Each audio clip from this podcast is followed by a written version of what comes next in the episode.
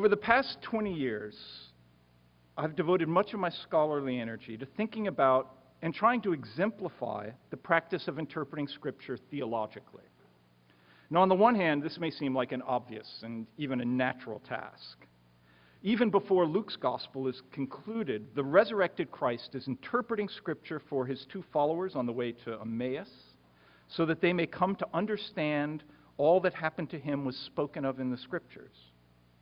And then a few verses later, we read that they're all gathered in Jerusalem, and the resurrected Christ appears to them, opening their minds so they can understand the Scriptures. Thus, from the very earliest days of what would become the church, Christians have been interpreting Scripture in the light of our Lord's life, death, and resurrection. On the other hand, over the past 250 years, the practice of biblical interpretation and the work of theology have been moving ever further and further apart. They now represent two distinct academic disciplines. In my tradition, and perhaps in yours too, nobody feels this separation more keenly than seminarians. I serve as Dean of Examining Chaplains for our diocese, and that's an incredibly impressive title for what's a pretty mundane job. And in this role, one of my tasks is to look over the general ordination exams from all the seminarians from our diocese. The exams cover seven areas, two of which are scripture and theology. Year in and year out, no matter what the questions are, when students answer the scripture questions, they employ, with varying degrees of success and sophistication, the methods of professional biblical studies. That's not surprising. They were taught by professional biblical scholars. The better students will tack on some theological comments, which are really more like personal sentiments than anything else. The theology essays will deploy with varying degrees of success and sophistication the methods of professional theologians. Again, no surprise here.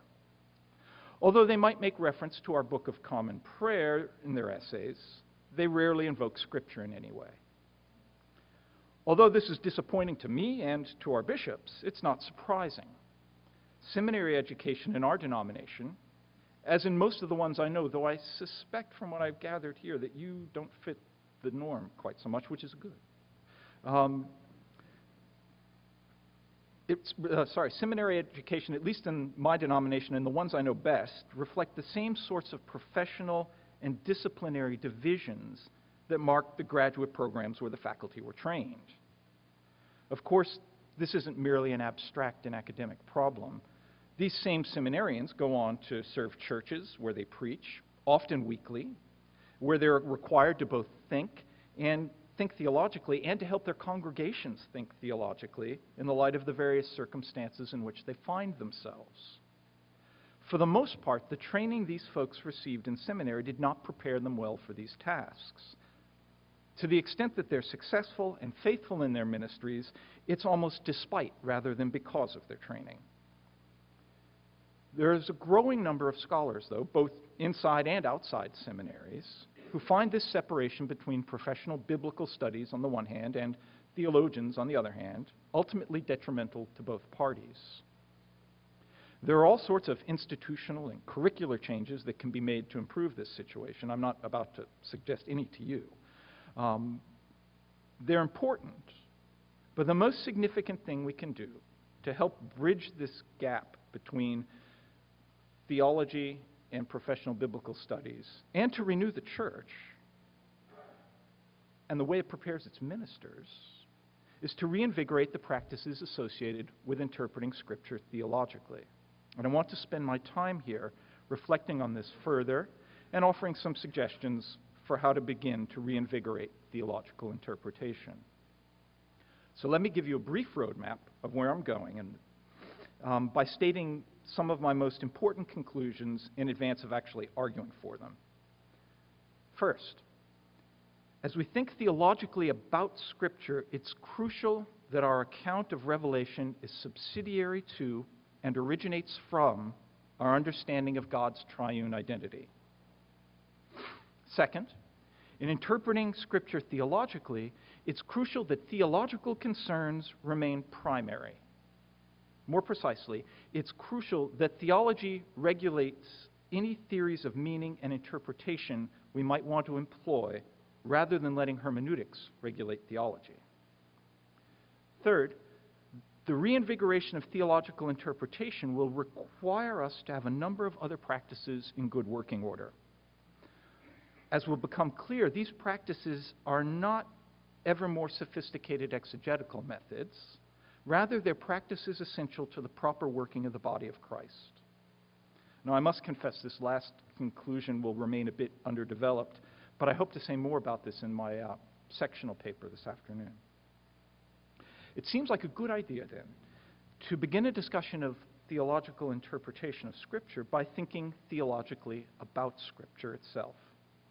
This is because how and what Christians think about Scripture will influence the ways in which Christians might interpret Scripture theologically. Now, of course, it's not always clear how to separate theological thinking about Scripture from theological interpretation of Scripture, since much theological thinking about Scripture is closely connected to Christian views of God, the world, and God's relations with the world that are themselves drawn in various ways from Scripture. Am I not loud enough here? There we go. Okay. Um, I'll say that sentence again. Uh, of course, it's not always clear how to separate theological thinking about Scripture from theological interpretation of Scripture, since much theological thinking about Scripture is closely connected to Christian views of God, the world, and God's relations with the world that are themselves drawn in various ways from Scripture. As Origen's on first principles and Augustine's on Christian teaching indicate, these issues were traditionally treated together from early on in the church's life. And it's not my aim to separate what belongs together conceptually and theologically. I'm just, rather, I'm simply treating these as two distinct topics for the sake of organizational clarity. So, initially then, I want to begin by thinking about Scripture in theological terms. Most modern attempts to address the place and status of Scripture begin by asking what sort of book Scripture is. On the one hand, Modern historical studies have made it all too clear that Scripture is a human work. The original texts which comprise the Bible were written by a variety of human authors, known and unknown, in diverse historical, linguistic, and cultural settings. Both the human authors of these texts and those who preserved, edited, and ordered these texts participated in and were subject to a host of social, material, and institutional forces which undoubtedly affected the composition of the Bible, even if scholars are not altogether sure how and to what extent this happened. On the other hand, Christians are committed to the notion that Scripture is the Word of God. Scripture is the standard against which Christian faith and practice are to measure up. In my tradition, we say that Scripture contains all things necessary for salvation, and its authority is indubitable. I gather you all say it is the Word of God, infallible and inerrant. Those last two terms can be a bit tricky, and I'm sure that you've all had some lively discussions over the, about these over the years, and I'm just going to leave them there undisturbed for the time being. If one begins by focusing on Scripture's status as both the Word of God and the work of human hands, it seems quite natural to extend a Christological analogy to Scripture in order to account for its status as both divine and human writing. That is, in ways that are analogous to the confession that Christ has two natures, human and divine, Scripture is taken to be both human and divine. Although this might seem like a natural connection to draw, and in fact, we learned this morning that somebody actually drew it, though not the first, I don't think, um, it's not. Although there are some pre modern theologians who deploy a Christological analogy to account for various ways in which Scripture might function, the use of this Christological analogy to account for Scripture's status is actually quite modern. In this modern context, it's relatively common to find scholars applying a, set, a, sort of Christological analogy to Scripture in order to justify the practices of modern biblical criticism. Here's how the argument works. First, Scripture's human historical status is thought to necessitate a wide variety of practices commonly known as historical criticism. That is, because the Bible is a human book, it should be subject to the same interpretive practices and standards as any other ancient text. Failure to employ historical criticism becomes an implicit denial that Scripture is really the work of human hands, a sort of docetism. Given these concerns, it makes sense that the interpretive practices and theories of biblical scholars should be accessible to all, regardless of one's disposition to the claims of Judaism or Christianity. Should an interpreter be a Jew or a Christian, those convictions need to be abstracted as much as possible from one's interpretive work as a biblical scholar. This is the way the profession operates. Failure to do this is to lapse into a sort of docetism. Once this move is made, however, biblical interpretation becomes an end in itself, or at least has a strong tendency to become an end in itself, whose goal is either the unearthing or the construction of textual meaning. Upon deciding to treat the Bible as a human historical text, to be read like any other, the remaining issue for theologians and Christians more generally is how to treat the Bible as the Word of God. Once interpreting the Bible as a human book becomes its own end, the question is how to move from the results of that work to either theological claims or to the moral and ascetical formation of Christians or to any other edifying practice which Christians have traditionally based on Scripture. One approach to this problem of how to treat the Bible as the Word of God after already treating it as the work of human hands attempted to distill the timeless truths of Scripture from the historical particularities of the biblical texts and those texts' production. The so called biblical theology movement represents the most recent form of this attempt. And such attempts rarely stand the test of time. It's usually just a matter of a few years before any given proposal about a unique or timeless scriptural theme is shown to have some sort of cultural or temporal antecedent.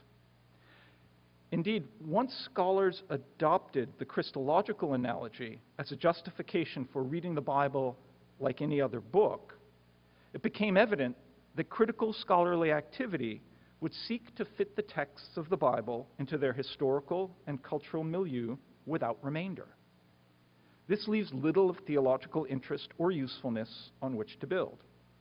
This is precisely the problem reflected in the general ordination exams that I look at and the problems faced by seminarians and pastors more broadly.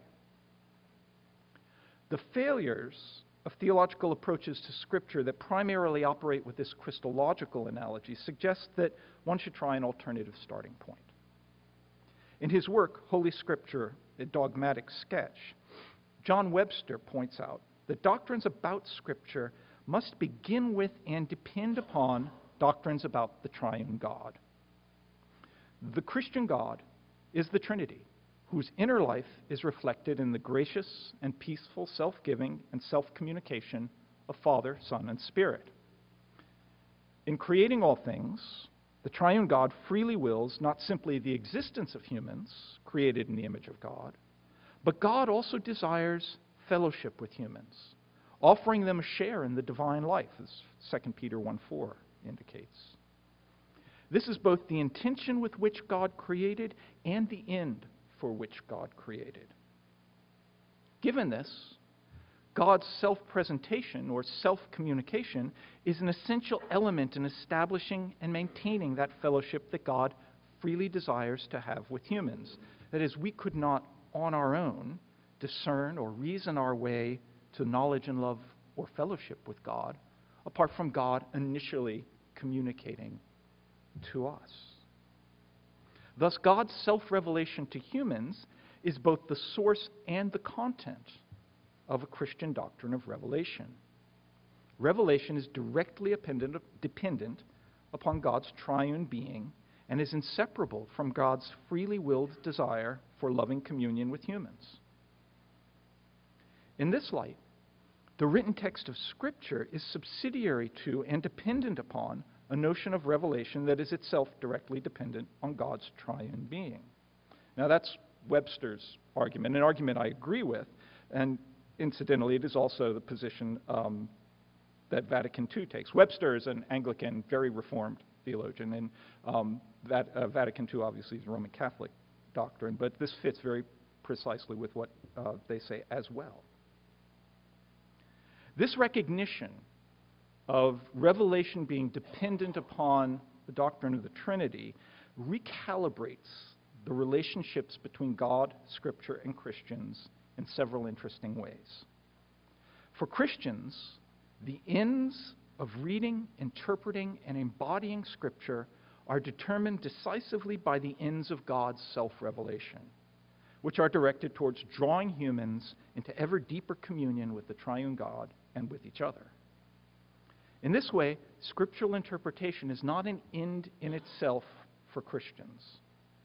One might even say that Scripture itself indicates that the mediation of revelation through written Scripture is not God's best desire for believers, but a contingent response to human sinfulness. Recall that God speaks with Adam and Eve with an unbroken intimacy and immediacy. This is also reflected in the description of God's interactions with Moses, speaking as, a, speaking as with a friend face to face in Exodus 33. Further, Jeremiah 31 indicates that the written covenant will ultimately be replaced by a covenant written on the heart, so that teaching, remembering, and interpreting Scripture will be a thing of the past.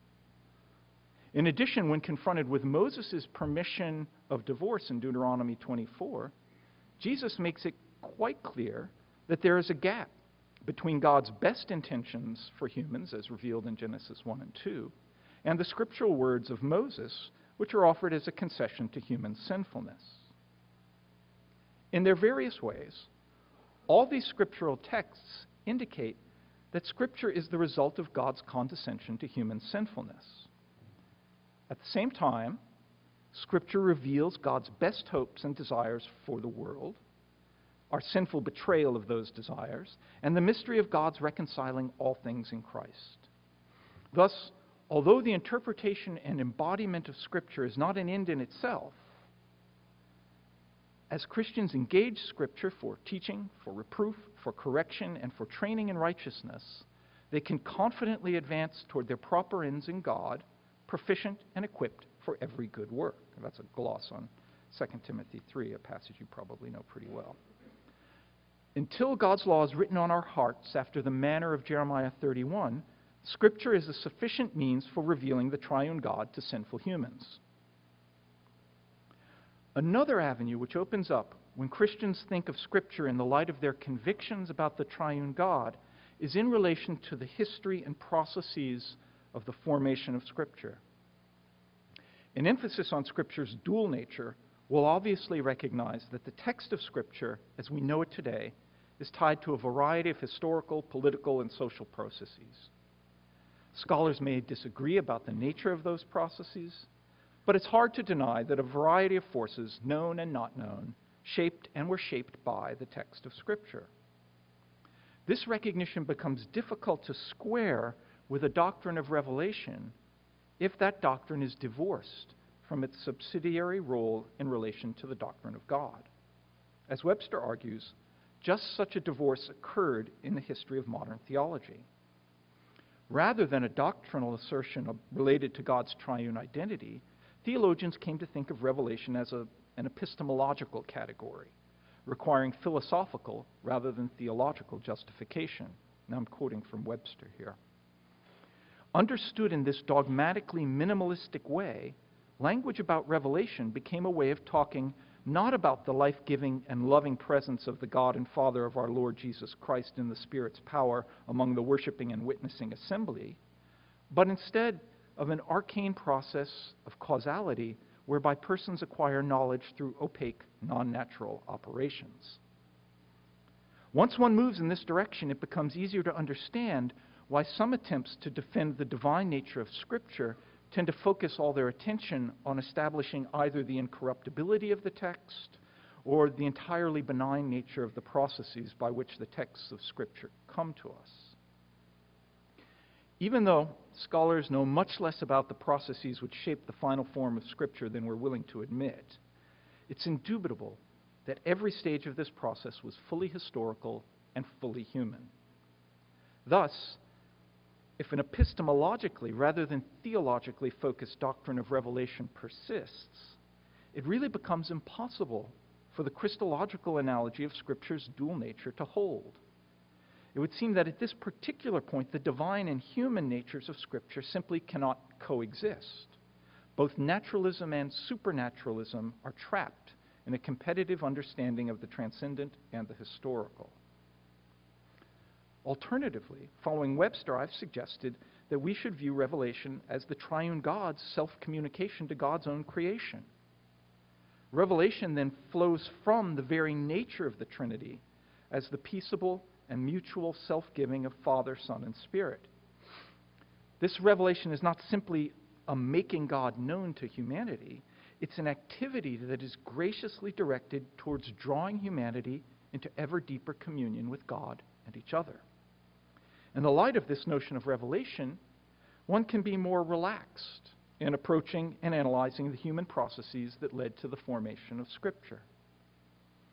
This is because the triune God is not simply the content of revelation, but one would also have to presume that God also directs and sustains the revelation of God's very self with the aim of drawing humanity into ever deeper fellowship. Anything less than this will entail views of God that are much closer to deism than Christianity. In short, once one recognizes that God's revelation is ultimately directed towards bringing about our salvation, one is thereby committed to the view, or to a view, of God's providential ordering of history so that God's ends will ultimately be achieved. In this way, Christians can fully recognize the human processes, whatever they may have been, that led to Scripture's formation. At the same time, their conviction about God's providence should lead them to understand that however Scripture came to look the way it does, Scripture reveals all that believers need to sustain a life of growing communion with God and each other. In this respect, I think, Christians would do well to take on the disposition displayed by Paul in Philippians 1 12 to 18. In this passage, the imprisoned Paul begins by noting that, contrary to what one might expect, the gospel has advanced even in the midst of his imprisonment. Indeed, Paul's adoption of the passive voice here makes it clear that God, and not Paul, is the agent advancing the gospel. Paul then goes on to note that many believers in Rome have become bold in proclaiming the gospel. Paul further observes that among these newly emboldened preachers, some preach from good motives and others preach from selfish motives. After commenting on each of these groups, Paul surprisingly goes on to announce that no matter what the motives of these preachers, Christ is being proclaimed, and Paul rejoices in this. The motives of the preachers, while important, seem secondary to the act of proclamation. Now, it may appear that Paul pragmatically prefers to see the gospel preached than to wait until everybody's motives are pure. I don't think Paul sees the choice quite that way. Ultimately, Paul is convinced that God is directing both his personal circumstances and the more general spread of the gospel. Thus, he need not be overly concerned about the motives of any particular set of preachers. Paul is able to see, in the midst of his own circumstances, that despite appearances and contrary to expectations, God is advancing the gospel. Rather than expressing a preference for preaching from selfish motives over no preaching at all, this phrase is an expression of faith in God's providential oversight of the gospel's progress. From a theological perspective, it's important to note that a very particular doctrine of providence underwrites Paul's account here. Paul is confident, as he says in 1 6, that God will bring the good work started in his own and in the Philippians' lives to its proper completion. Paul's view of God's providence leads him to fit himself and his various circumstances into a larger, ongoing story of God's unfolding economy of salvation. Within this larger context, and only within this context, Paul's circumstances can be seen as advancing the gospel. This view of providence enables Paul to rejoice even in the face of a gospel proclaimed from selfish motives. This is because the advance of the gospel is subject to the larger ends of God's economy of salvation. If this disposition is extended to Scripture, Christians can both recognize the vicissitudes and the historical formation of Scripture and still treat Scripture as God's providentially ordered self revelation. Now, obviously, one cannot sustain any notion of God's providence apart from a fairly robust notion of the Spirit's role in various aspects of Scripture's formation. One's initial thinking about this should start from the role Jesus anticipates for the Spirit in the lives of those who will come to produce Scripture, as he presents it in John's Gospel. The Spirit is the one who calls to mind all that Jesus taught. That's John 14, 6. John also promises that the Spirit will lead his followers into all truth a truth that they simply could not bear on that side of the crucifixion and resurrection. It's uh, John 16, 2 to 15. In addition, the Spirit will guide and direct the disciples concerning what is to come so that they can continue to abide in Christ in John 15, 1 to 11. In remembering the past words of Christ, leading and confirming the disciples in all truth, and speaking about the things yet to come, the Spirit's role in the lives of believers, and thus in the production of Scripture, is comprehensive. The Spirit's work in the operation of God's providential ordering of things sanctifies the means and the processes which lead to the production of Scripture, turning them to God's holy purposes without diminishing their human historical character. Thus, in calling Scripture holy, Christians are not making a comprehensive claim about the purity of the motives of the writers and editors of Scripture. These may well have been decidedly unholy. Even in the face of such unholy motives and actions, Christians are committed to the belief that the triune God has revealed a passionate desire to have fellowship with humanity, even in the light of our manifest sin. Scripture is chief among God's providentially ordered gifts directed to bringing about reconciliation, and fellowship with God despite human sin. Thus, Scripture is holy because of its divinely willed role in making us holy. I noted before that when the Bible is treated just like any other ancient text, then biblical interpretation becomes an end in itself. Although I will argue that such approaches can generate much that might be of interpretive value for Christians, it will leave them with a theologically deficient account of Scripture. In contrast to this, I've argued that Scripture needs to be understood in the light of a doctrine of revelation that is itself subsidiary to doctrines about the triune God and God's desires for us. This claim has presumed what I take to be the relatively uncontroversial assertion that the end or the telos of the Christian life is ever deeper communion with God and each other. Now, although various Christian groups characterize this in terms of, say, friendship with God, as Thomas Aquinas does, or theosis, as Eastern Orthodox do, or glorifying God and enjoying God forever, in the words of the Westminster Confession, or simply using the word salvation, Christians all recognize that at the least, ever deeper communion with God and neighbor suitably characterizes God's purposes for humanity. So, my point here is that I'm sure that you all have a specific way of talking about this and a specific form of words, but I think that all the Christian groups across the broad spectrum um, share in some version of this notion, even if they use different words to describe it.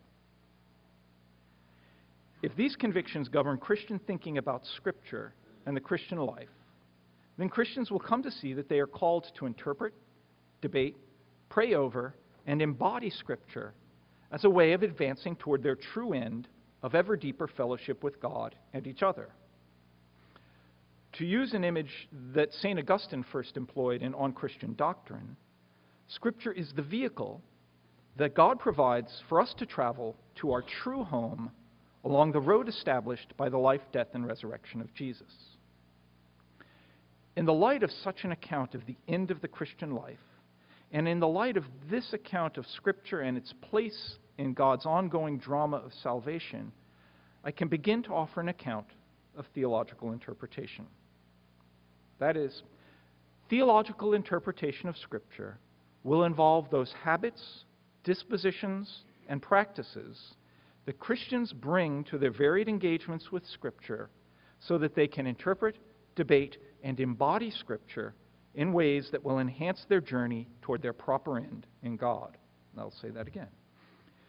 Theological interpretation of Scripture will involve those habits, dispositions, and practices that Christians bring to their varied engagements with Scripture so that they can interpret, debate, and embody Scripture in ways that will enhance their journey toward their proper end in God.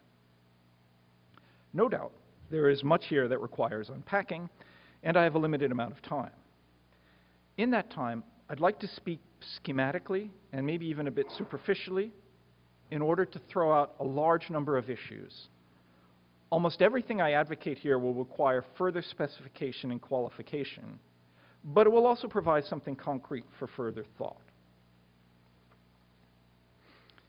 First, if Christians are to interpret Scripture in ways that enhance rather than frustrate our growth into ever deeper friendship with God and neighbor, we'll need to rethink issues of textual meaning. Those of you who follow debates in philosophical and literary hermeneutics will be familiar with arguments over textual meaning. On the one hand, there are those who argue that a text has only one meaning. Such folks fear that if texts don't have one meaning, then meaning becomes whatever we might want, and there'll be interpretive anarchy. Others hold that the very nature of writing is such as to render meaning indeterminate. Now, I have views about these arguments, and reading about them and engaging with them can help us clarify our own views, so I want to encourage you to pay attention to them. Nevertheless, it is essential to recall that Christians engage Scripture with a specific set of ends and purposes that ultimately need to regulate rather than be regulated by theories of textual meaning. To state matters over simply, theology should regulate hermeneutics rather than the other way around. Let me try and give you a few concrete examples of why this is so. First, uh, in Advent, we, and I suspect you all, read Isaiah 7:14 liturgically. Behold, a virgin will conceive and bear a son, and you will call him Emmanuel. Now, the reason Christians for millennia have read this passage in Advent is because we take it to be a reference to the birth of Christ. At the same time, if you read a bit further in Isaiah, it's pretty clear the son spoken of here is the one born to Isaiah in chapter 8. Christians want to affirm that both of these are legitimate literal senses of this text. The Christological is neither figurative nor parasitic on, nor derivative from the historical. It's important then that the Christological be allowed to stand with its own integrity and not be dependent upon the historical there. Think also of a text like John 1 1 or Philippians 2 6 to 11. These are famous New Testament texts about Jesus. Christians will want to affirm that these texts firmly place Jesus within the identity of the one God of Israel, without either compromising God's singularity or making the Son a created being. That is, Christians will want to read these texts in the light of Nicene dogma. At the same time, Christians don't want to be in a position of having to make the historically implausible argument that John and Paul had fully developed doctrines of the Trinity in mind when they wrote these verses.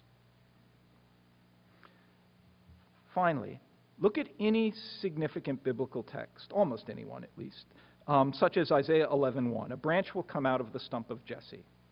And the comments offered on that text by any number of godly interpreters from the past. You'll find Origen, Chrysostom, Gregory the Great, and even Martin Luther all interpret the text in hopes of directing Christians to ever deeper love of God and neighbor.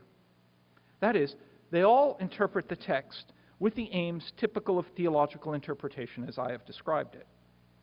Nevertheless, they'll all say something different about this text's meaning. If there's only one meaning to a text, then several, if not all of these saintly interpreters are wrong. We may want to judge that some of these saints were wrong in their interpretations, But we don't want a theory of meaning that requires us at the outset to claim that most, if not all of them, were wrong. Alternatively, if there is an unlimited set of meanings to a text, then we have no way of arguing that Luther's reading is superior to, say, the reading of David Koresh and the Branch Davidians. All of these examples lead me to claim that with regard to textual meaning, Christian theological interpreters want to affirm that the same text can have several, but not an unlimited set of meanings. This is not because Scripture has a magical set of properties, but because God is the ultimate author of Scripture. And as such, God is able to intend a variety of meanings in the same passage. Now, while that view may be new to you, it is certainly not novel. Augustine and Aquinas both articulated this view. And I think, as these examples have tried to point out, something like this view is theologically essential. Of course, the next obvious question, I can see it coming right away, is if a passage might have several but not unlimited set of meanings, how might theological interpreters discern acceptable from unacceptable readings? Anyone who's been part of a parish Bible study has wondered this too. I want to, and let's make this more complicated or more complex. At the same time, the history of the church is filled with occasions when Christians have interpreted Scripture in ways that underwrote some of our most sinful practices. I'm thinking in particular here of uh, relying on Scripture to justify the kidnapping and enslaving of Africans in this country, a story in which my own tradition was too often on the wrong side, or of the ways in which Scripture was used by the Dutch Reformed Church in South Africa to buttress apartheid. Those examples sharpen this question can we read Scripture in ways that will help us resist our tendencies to use Scripture to underwrite our own sin? Well, my time is really running short now, so I'm going to note several things, but note them quickly. First, the so called rule of faith, articulated, I think, most persuasively by Irenaeus and later instantiated in the creeds, provides a framework within which a limited variety of interpretations may flourish. The rule of faith regulates without predetermining scriptural interpretation. Secondly, theological interpretation is not primarily the work of individuals, at least not isolated individuals. The practice of theological interpretation is at its core an activity of Christian communities. We are called into such communities by the triune God, to whom scriptural texts bear witness. Hence, Christian communities provide the contexts whereby we learn as the body of Christ through the power of the Spirit to interpret and embody Scripture in ways that enhance rather than frustrate our communion with others and with God. Instead of relying on ever more sophisticated hermeneutical theories, Christian communities need to provide an alternative regulative structure that will combat our manifest tendencies to interpret Scripture in ways that lead us into sin. Two, there are two central components to this regulative structure. The first concerns the role of the body of Christ in admonishing and correcting one another. Of course, Paul repeatedly displays this in his epistles, admonishing and correcting communities with whom he is deeply connected. Moreover, Paul expects these communities to do this corrective work themselves. In the case of the Corinthians, for example, it's sometimes hard to discern whether Paul is more frustrated by the various escapades of the believers in Corinth or by their manifest inability to be self aware and self correcting. If believers are to admonish and correct one another without tearing each other apart, they'll need to have a number of conversational habits well established. They'll need large measures of openness and accountability to each other as well. And they will need to be able to argue, disagree, and discuss with each other without tearing the body of Christ apart. Our record here is not good. I want to say a few things about this, however, and I'll say more about them in my uh, sectional paper. First, at least from the time God first utters the commandments, Jews and later Christians have been invited to inhabit and even embody Scripture in the various contexts in which they live. Scripture, by its very nature, requires interpretation, and interpretation will invite discussion and even disagreement. My point is this the fact that Christians might disagree with each other over Scripture is not a problem. It's built into the very fabric of having Scripture. Um, Jews actually are much better at this than we are as a group. The key, of course, is how we go about disagreeing with each other. In this respect, we don't need a more sophisticated hermeneutical theory. Rather, we need to revive our love for the body of Christ. I'll say more about this again later in uh, my sectional paper. Practices of forgiveness and reconciliation provide the second crucial component that Christian communities rely on to regulate our tendency to interpret Scripture in ways that lead us into sin. There are simply no guarantees, with or without a hermeneutical method, that Christians can counter their tendencies to interpret Scripture in ways that underwrite or lead to sin. For believers, however, their sin need not be the last word on any matter.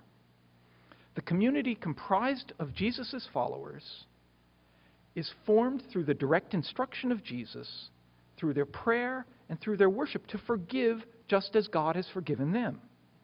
Moreover, they seek to bear witness through word and deed to the God who is reconciling all things in Christ.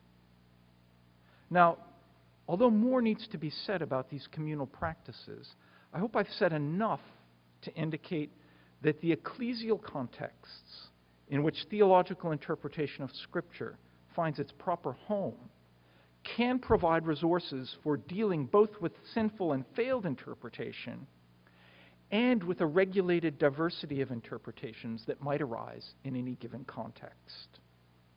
Now, just a few comments in closing. I've laid out here, often too briefly, central components for reinvigorating the practice of theological interpretation of Scripture in the context of Christian communities. Let me recapitulate them briefly. First, our theological thinking about Scripture needs to keep its views on revelation closely dependent upon doctrines about the triune God. In the light of the triune God's desire to draw us into ever deeper communion with God and each other, Christians are called to interpret, discuss, debate, and embody Scripture in ways that will enhance their prospects of deepening their communion with God and neighbor. This is a brief summary of the ends and nature of theological interpretation. Secondly, then, given that theological interpretation is directed toward enhancing our love of God and neighbor, it's crucial that theological concerns regulate our hermeneutics rather than the other way around.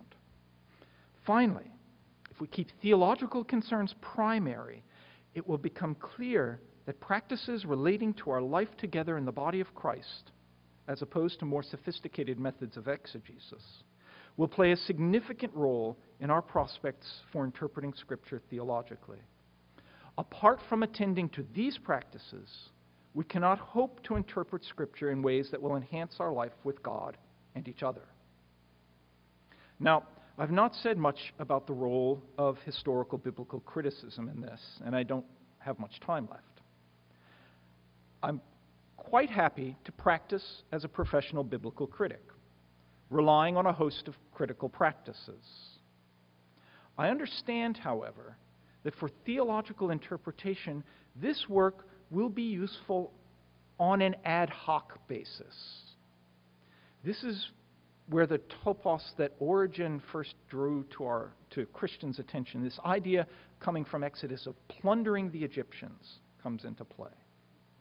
This is where, in Origen's context, he took the best that pagan philosophy had to offer and turned it to God's purposes, always keeping in mind that God's purposes, rather than Plato's purposes, needed to, let me say that, and that God's purposes needed to regulate Plato's purposes rather than the other way around. Well, Christian, uh, sorry, that theological interpreters will want to make use of the work of professional biblical scholars. You have some fabulous faculty here who do work in that vein, and that work will be essential maybe not essential, will be beneficial to the work of theological interpretation. Um, because not all of it will be relevant. Some of it will be very important to do, but not relevant for theological interpretation. So you need to make use of it on an ad hoc basis.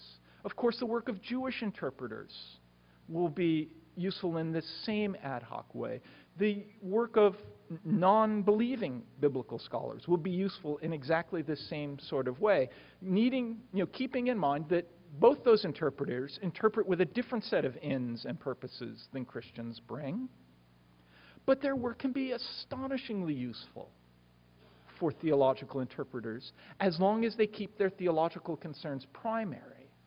And of course, that is the real trick because not all of you will be called to be professional biblical scholars, but some of you may be.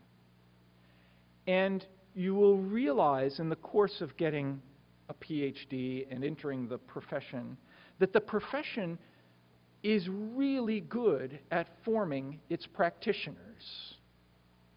For the most part, professional biblical scholarship does a much better job of forming professional biblical scholars than Christians do of forming other Christians.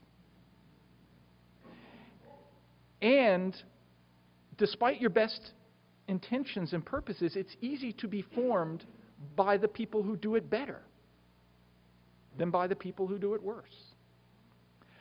So it's really important to keep that in mind if you are one of the few um, called to the peculiar post of professional biblical scholar. But that would lead to my final remark. my experience in churches around the country leads me to suggest that rather than trying to inculcate the very peculiar virtues of the biblical scholar in their congregations, pastors and congregations will be better served by trying to revive and engaging in much more traditional, though no less demanding forms of Christian formation in order to interpret Scripture theologically. Thank you.